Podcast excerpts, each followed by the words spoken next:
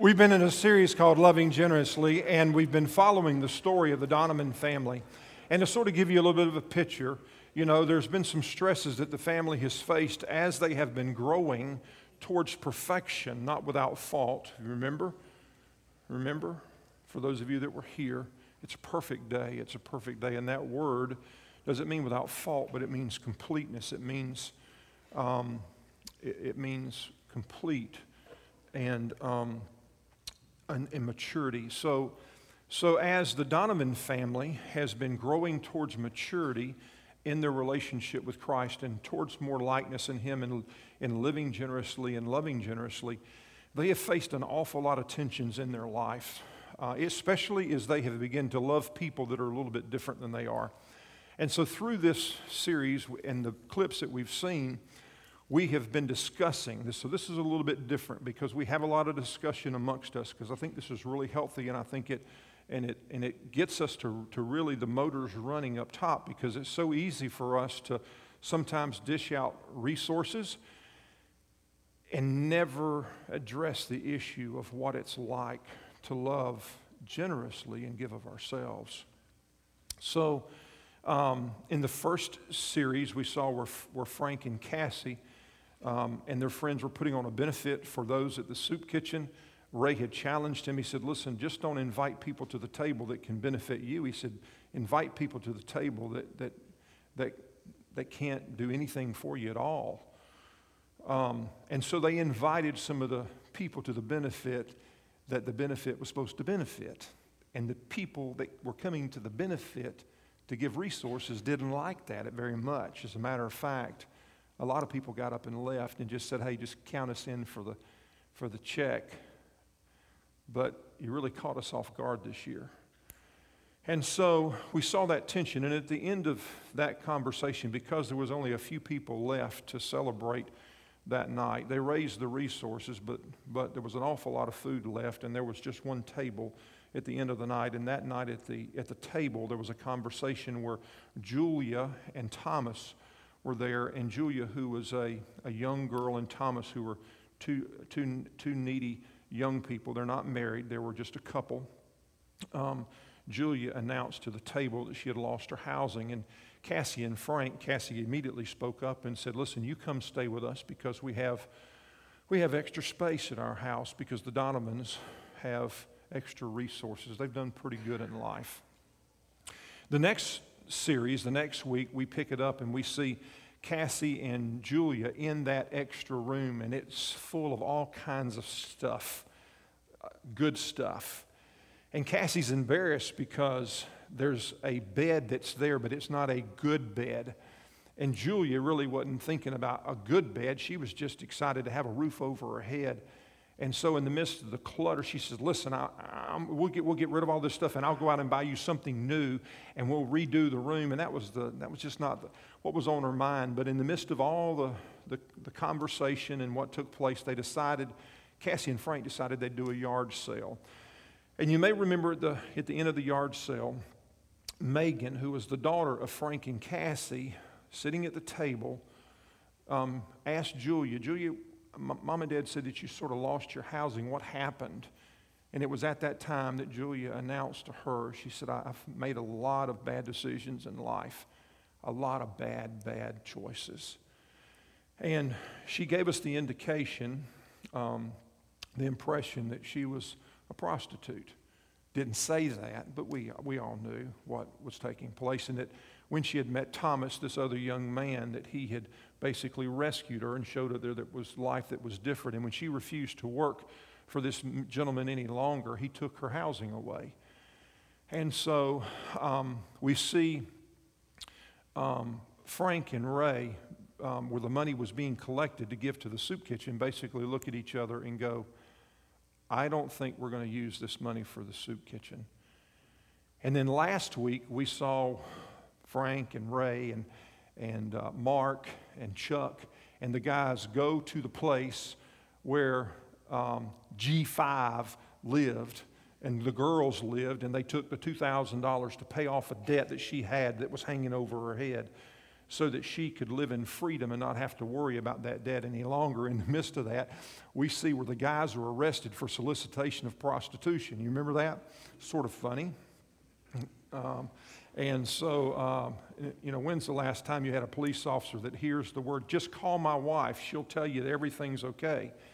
Um, believe it or not, I've been in that situation where I have worked with the sheriff's department in prostitution stings over in Seminole County, and I've been there at the at the time when they are bringing in the people and we're being they're being arrested, and I have never heard that mentioned. Okay.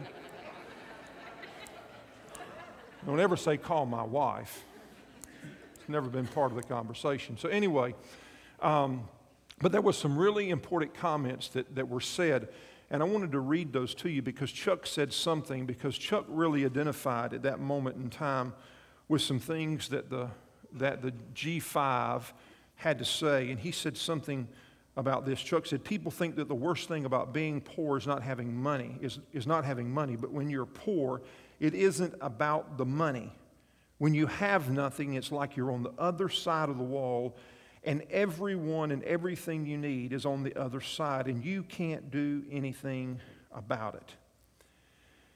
And then Chuck made reference to knowing what it was like to be a garbage man, to go up and down the street and nobody ever pay attention, yet the mailman come along and they want to bless him at Christmas. They want to bless him at Thanksgiving and they want to do something special for him. And then he looked at G5 and he said something like this You know what your problem is? Life isn't about what others can do for you, but it's what you can do for them. And at the end of last week, Thomas said, If I could just marry Julia right now, I'd marry her. And Ray said, Well, you know, I'm an ordained pastor. And it was Frank that was on the phone with his wife Cassie and said, Cassie, do you still have that wedding dress?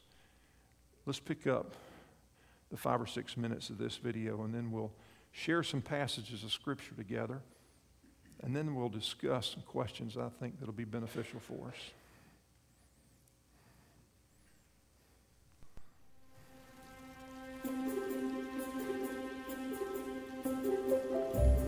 Places, people, places. T minus 24 hours.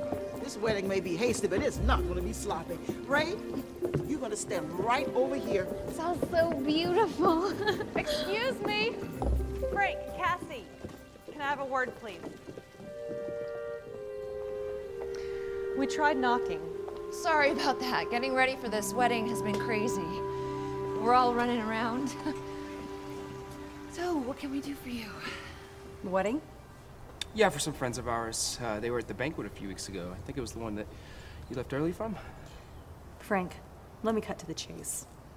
We've received a number of complaints at the Homeowners Association about the yard sale last week. Complaints? From whom? That's not important. What is important is that we have a responsibility to ensure a reasonable expectation of security in our community. We live in a gated community. It's gated for a reason. I'm sorry, but was there something unsafe about a yard sale? The financial investment that you guys have made down at the soup kitchen is wonderful. And we're all for helping those folks down there find work. We just don't know if it was a good idea to hire them to work at your yard sale. I mean, did you do any background checks? They're not our employees, Mark. They're our friends. We're just all concerned for you. That's all. Um, listen, were you and Eddie arrested last week for solicitation?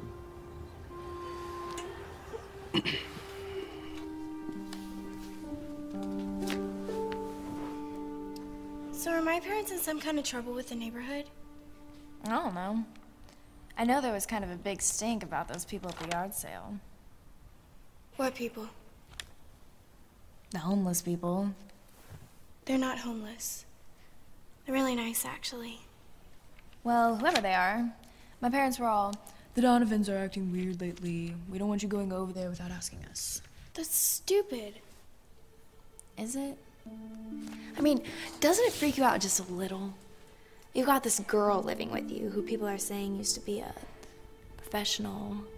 And you've got all these homeless people or whatever coming to your house. It's kind of weird. For now, this is just an informal warning. But if you insist on continuing to put our community at risk, we'll be forced to consider probationary status. Probationary status? Mark and Marianne, you're on board with this? We've been friends since our kids were in diapers. Frank, none of us expects it to come to that. We just want things the way they were. And then everything will be fine. And by the way, an event of this size has to be approved by the HOA at least a month in advance. We have to confer over things like security, parking, street access. You come to our Christmas party every year. We host five times as many people as will be at this wedding. And you've never once told us that we need to discuss this with the HOA. I'm sure you won't have trouble finding some place to move it. Otherwise, we're gonna have to call the police. Thomas, is something wrong?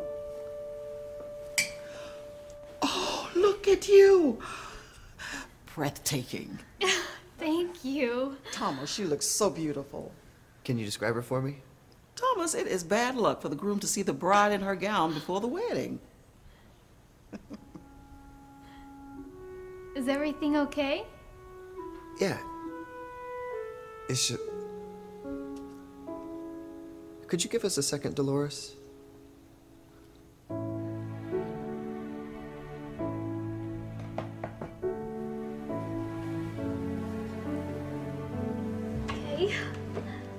Wrong?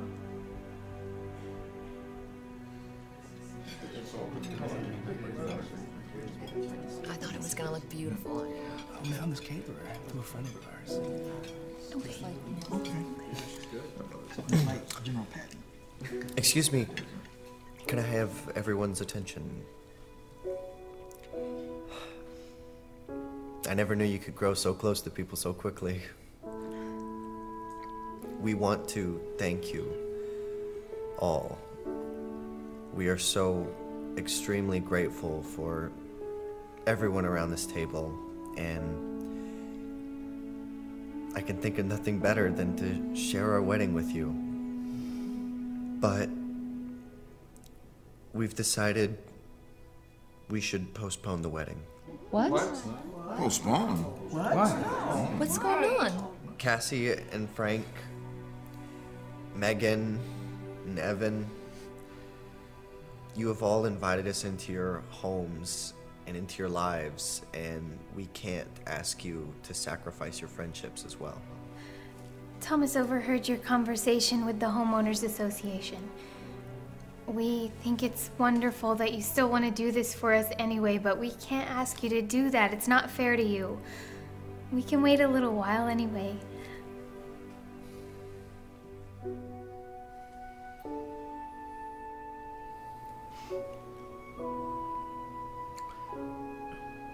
We've enjoyed a pretty good standing in this community for as long as we've been here.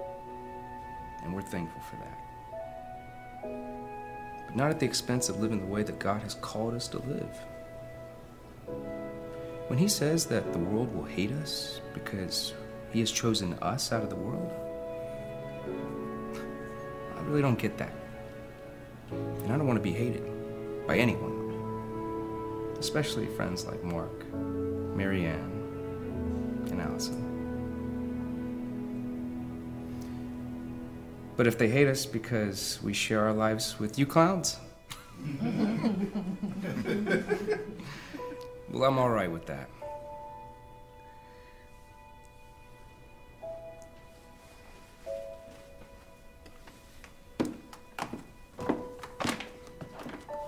We got you a gift. oh, you did not need to get us anything. We didn't. Exactly.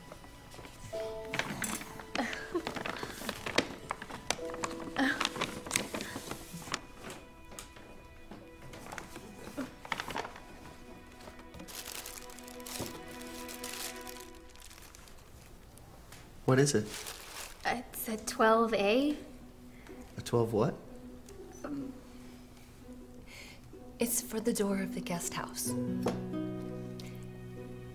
When we offered you that space, we thought you'd be with us longer. And although we're happy that you have a good reason for moving out, we'll miss you. So, as a family, we decided to keep that space available for anyone that might need it in the future. And in your memory, we have decided to christen it Unit 1 2A. One to another. Be devoted one to another in love. Outdo one another in showing honor. we thought that uh, we'd make it sort of our unofficial motto. It's perfect. How about a toast then? To Thomas and Julia, and to outdoing one another in showing honor. Cheers. Cheers. Cheers.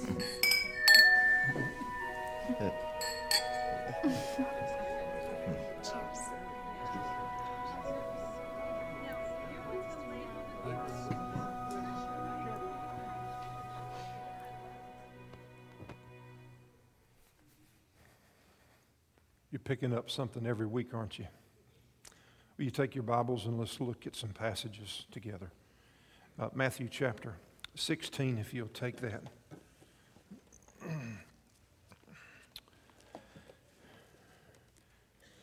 Matthew chapter 16. By the way, tomorrow when you come, for those of you that can, to serve at Beyond the Walls, and for those of you that don't know where Beyond the Walls is, it's, it's right here to my left on the end. Uh, there are multiple things that you're able to do, not just pack food or serve food, but there are next to hug, there are people to touch, communicate with, uh, to shake hands, uh, just to smile at, to pray with. And there are things that your children can do, things that you can do. And so uh, just make sure you see Hannah if you'd like to be a part of that. Matthew 16, chapter, or Matthew chapter, uh, chapter 16, verse 24. Um, there in the Gospel of Matthew in the, uh, in the first book of the New Testament. Let me, let me read to you what Jesus said to his disciples. And I want to read these two passages of Scripture to you and leave a little bit of time for our discussion today because I think there's a lot of really meaty stuff in here today. But this is the passage I want to read to you to start off with. Um, Jesus said to his disciples, Matthew 16 24, If any of you wants to be my follower, you must turn from your selfish ways. I want you to think about that just for a second. If any of you want to be my follower, you must turn from your selfish ways. Now, now, when I think about the word turn in reference to this, the word turn is repent. Repent, turn, turn. Selfish. Selfish is natural, right? What is unnatural? Selfless. Natural is selfish, unnatural is selfless. If any of you wants to be a follower, you must turn from your selfish ways, repent, take up your, your cross. It's a very interesting thought because that thought of taking up your cross doesn't mean to bear a burden. What he's saying there, you have to understand the context of what's taking place. They knew the significance of the cross in Jesus' time. They knew that it was a symbol of suffering and shame, that it was also a symbol of death.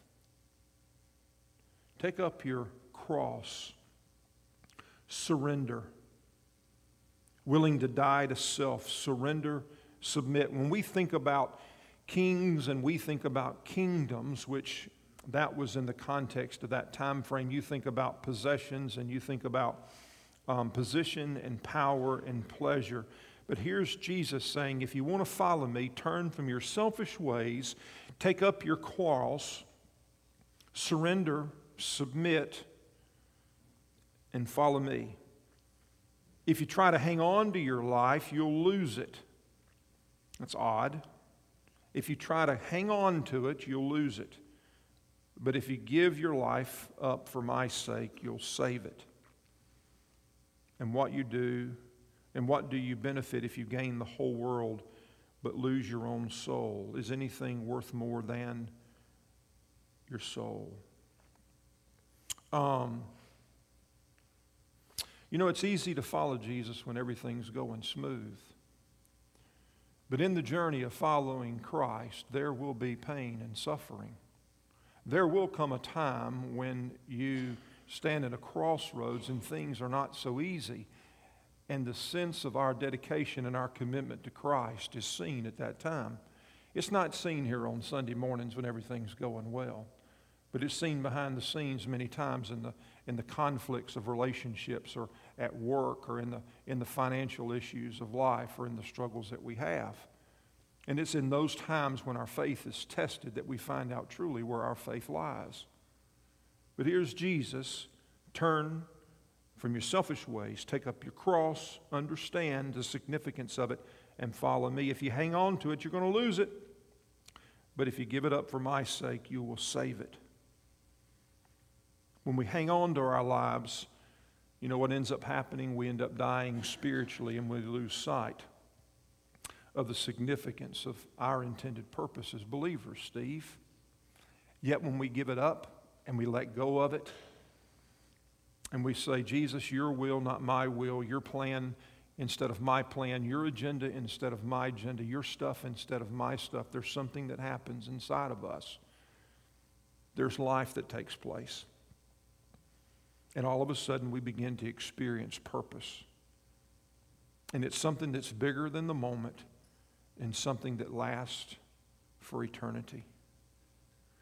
The other passage of scripture that I want you to think about, and I say that this is a good passage because this is what's happening in the lives of the Donovans as you watch and as you see the transformation that's taking place. Turn to the, to the book of Philippians, Philippians chapter 3, verse 8.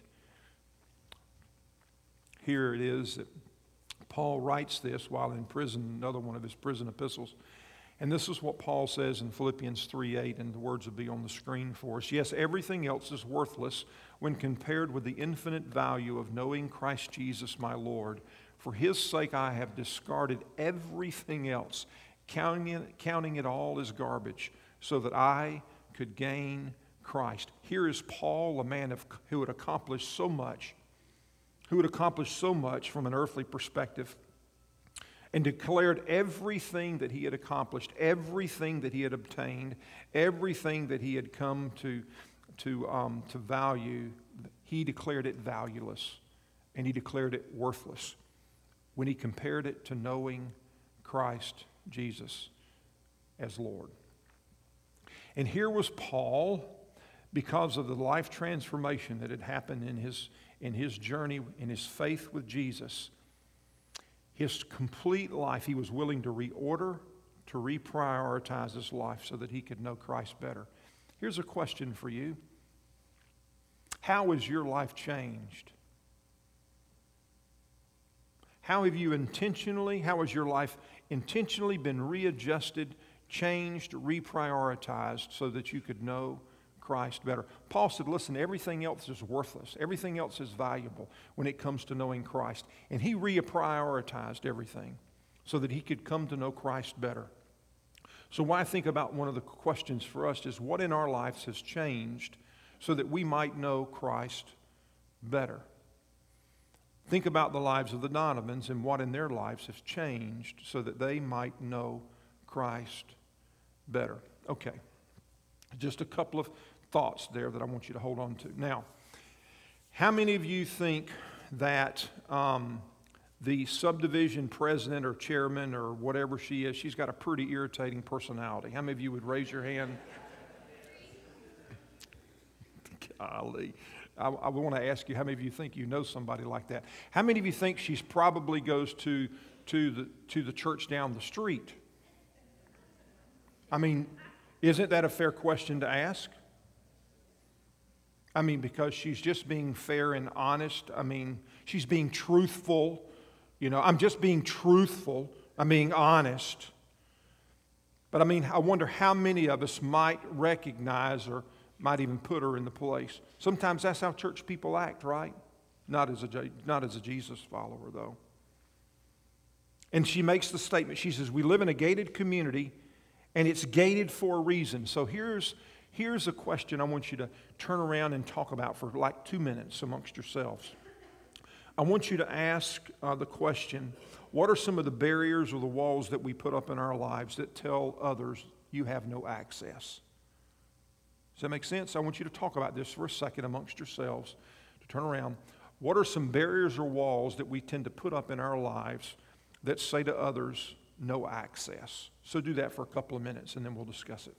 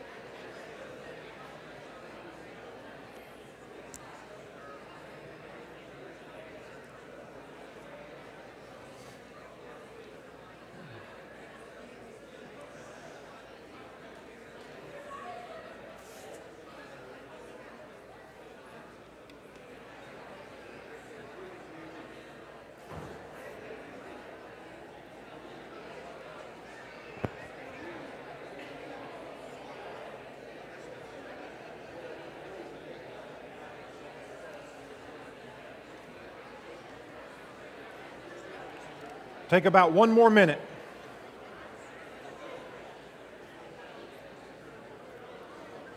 Things that say no access.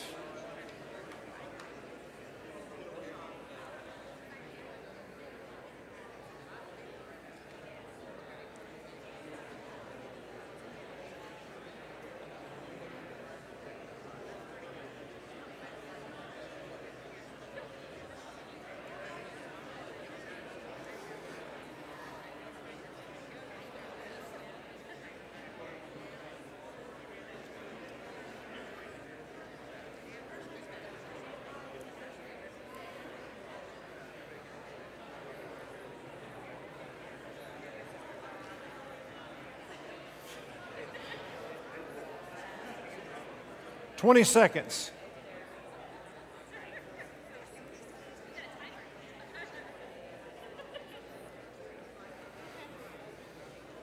Five, four, three, two, one. Okay, here we go. Let's talk about some things that say no access. What are some signs that tell people no access? You don't have any access or there's a wall. What are some of those things that we maybe put up in our lives? We see. Too busy? Okay. What is? Withdrawal. Okay. What else? Who? Fear. I'm getting old and I can't hear. I got to see Paige Holt. That's what I'm doing. Somebody else. What else? Yes. Putting gates up. Fences. It used to be that fences were used to keep animals in and out, but now it's to keep people in and out. Think about that. What else say no access? Yes, Karen? Judgment. Okay. Tradition. Pride. Ignorance you ignore. No trespassing signs. Have big dogs with big teeth. Do not cross the line or we'll bite.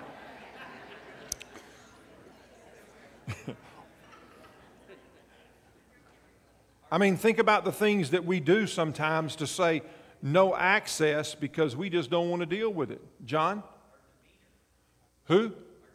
Your dem- attitude, demeanor? Mm-hmm. That's true. Very, very true. Um, there was a statement that was made. It said, we are, We're for all for helping those folks. And then he asked the question Did you do any background checks? Um, we're really concerned about you. And then comes the real question. Um, he said something about, Were you and Eddie arrested for solicitation?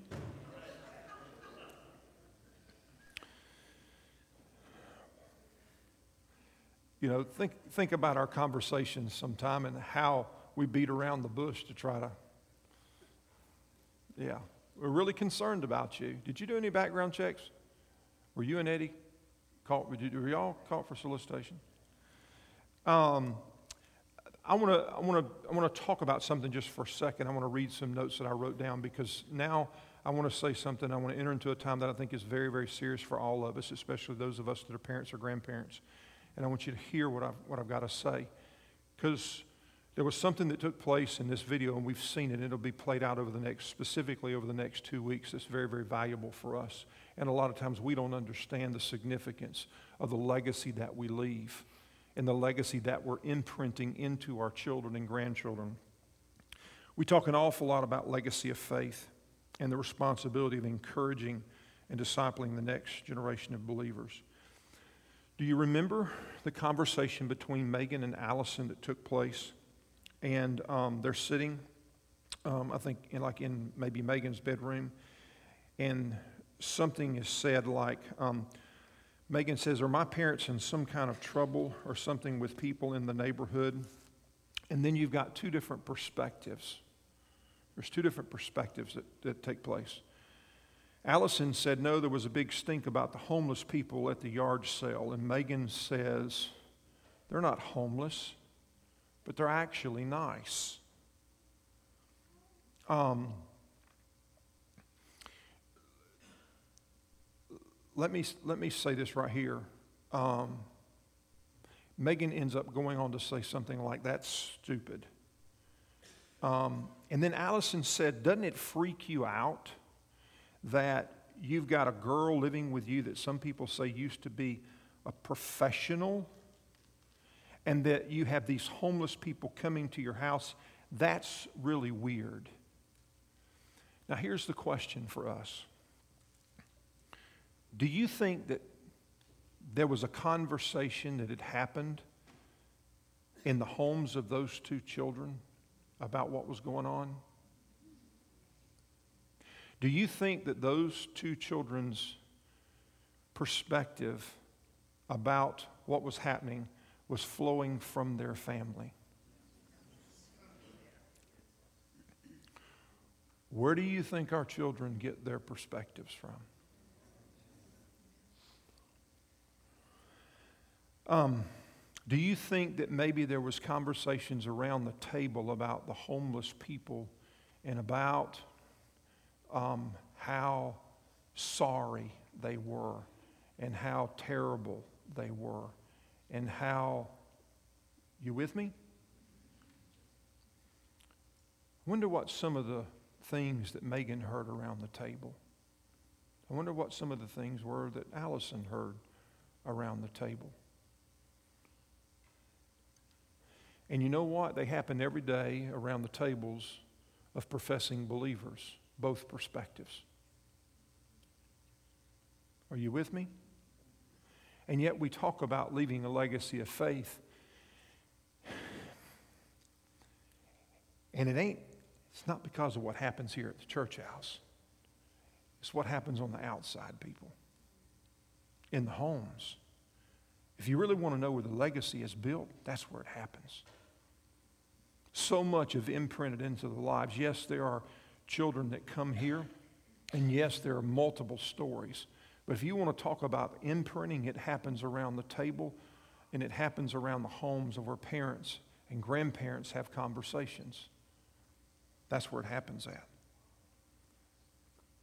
Do you ever think about how our conversation as adults affect our children or how conversations as grandparents affect our children or grandchildren? They have a tremendous impact. Then there was a time where Frank and, and Cassie was threatened. Um, what was it they were told? You're putting our community at risk, right? You're putting our community at risk, and we will be forced to put you on probationary status. Um, and Frank says, Mark and Marianne, I mean, are you, I mean, we've been friends since our kids were in diapers. Um, and you remember what he said? We just want things to be like they were. And then there were some rules that were thrown around.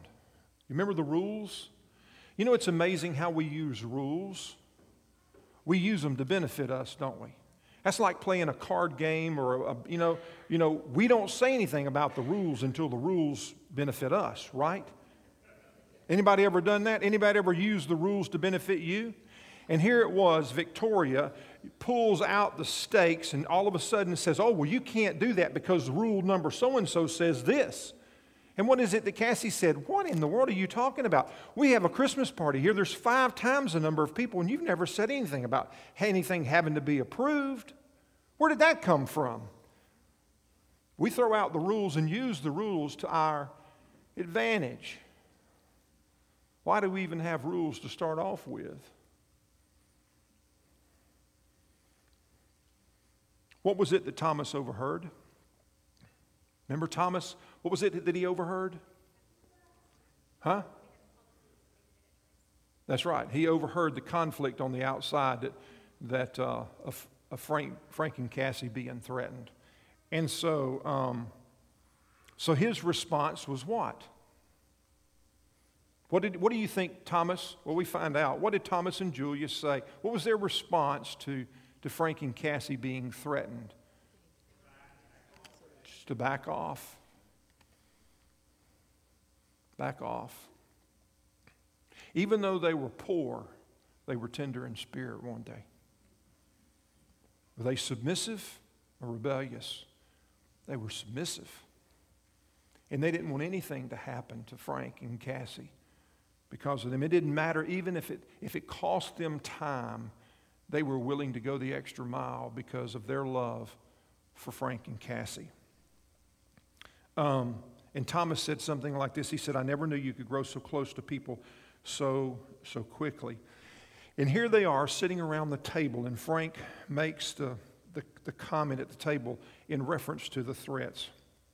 Um, and he said, Frank said, um, Frank said something like this We've had a good standing in this community while we've been here, but not at the expense that, that God has called us to live. What do you think Frank was saying? I mean, we've had a, we've had a good standing, we've had a good run at it while it's, while it's been going, but not at the expense to how God has called us to live. What do you think Frank was saying?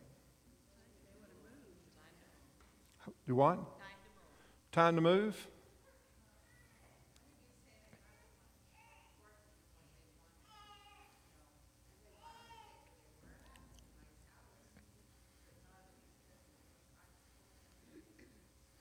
What God wanted was, was more important than what they wanted. And sometimes doing God's work makes you uncomfortable, or when you're growing like that. Oh yeah, they had to be uncomfortable. I mean, this this was, I mean, this was their investment. I mean, this was their friends, and all of a sudden they're t- they're taking it on the head because because they're not doing what everybody else wants them to do. How far was he willing to go? He's willing to move.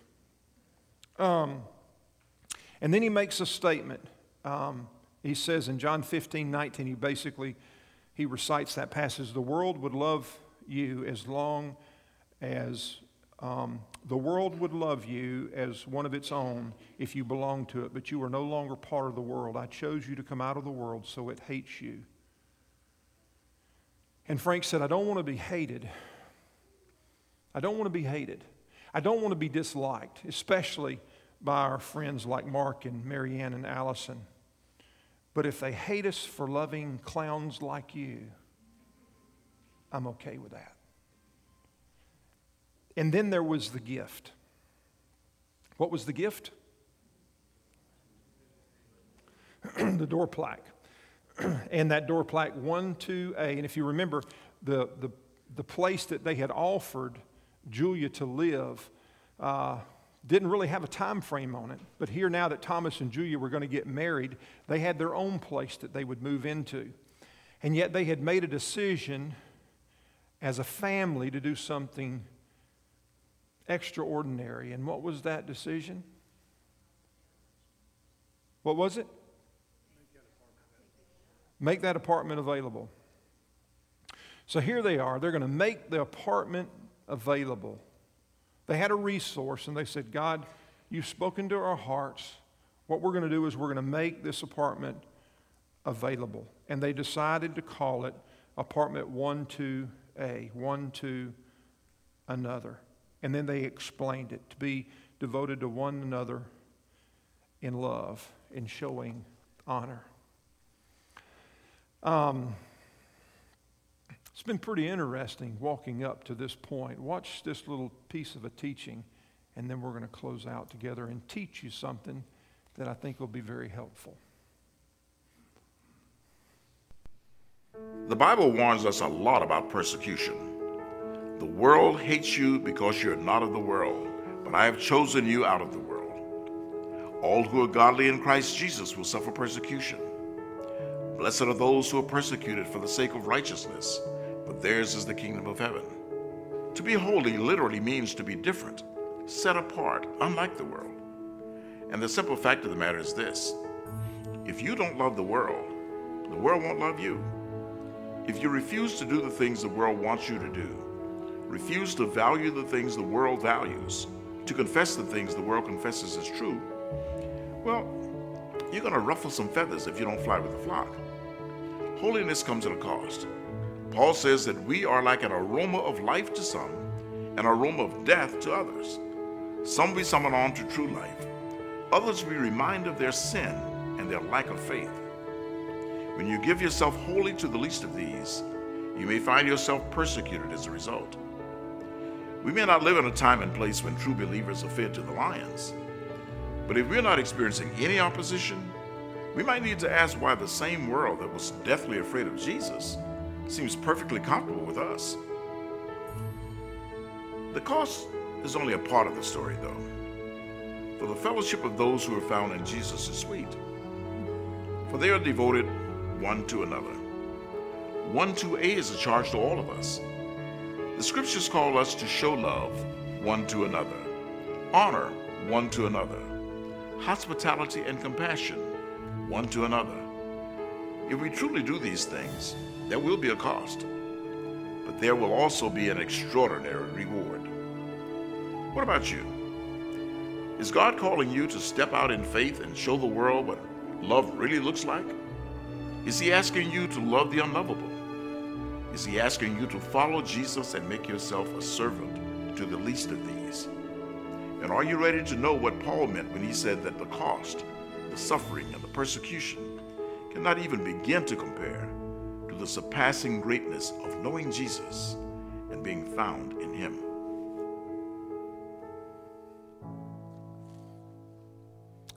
You know, it'd be really easy for us to come out of this today and go, but I just don't have an apartment to loan, and you totally miss the whole process.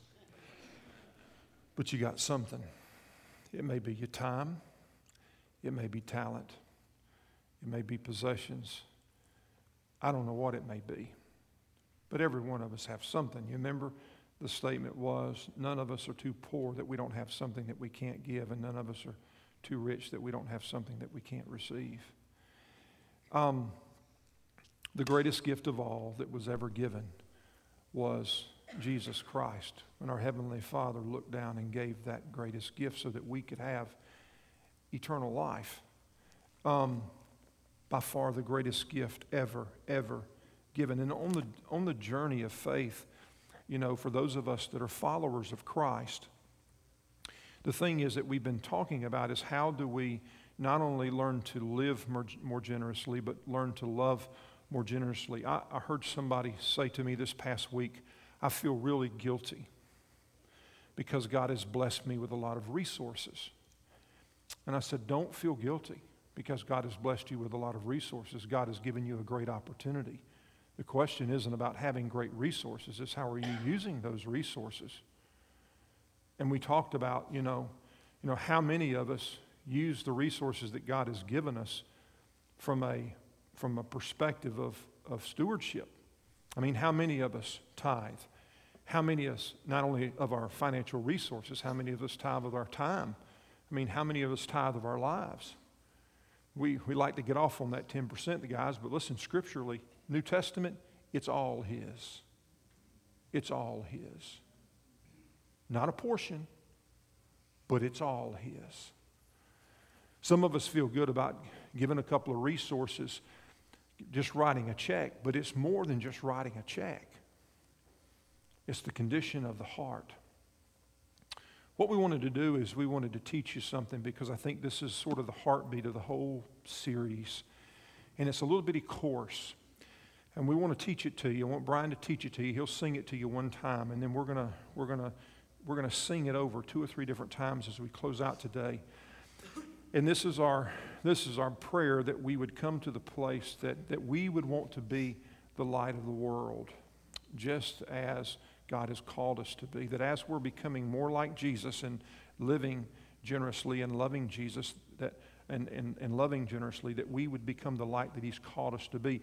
And just like that young man this past week, that others would see Christ in us and there would be a sweet aroma. There are multitudes of people that don't want to come to a church, guys, because of what they've seen in the past of people that call themselves believers, maybe just like Victoria.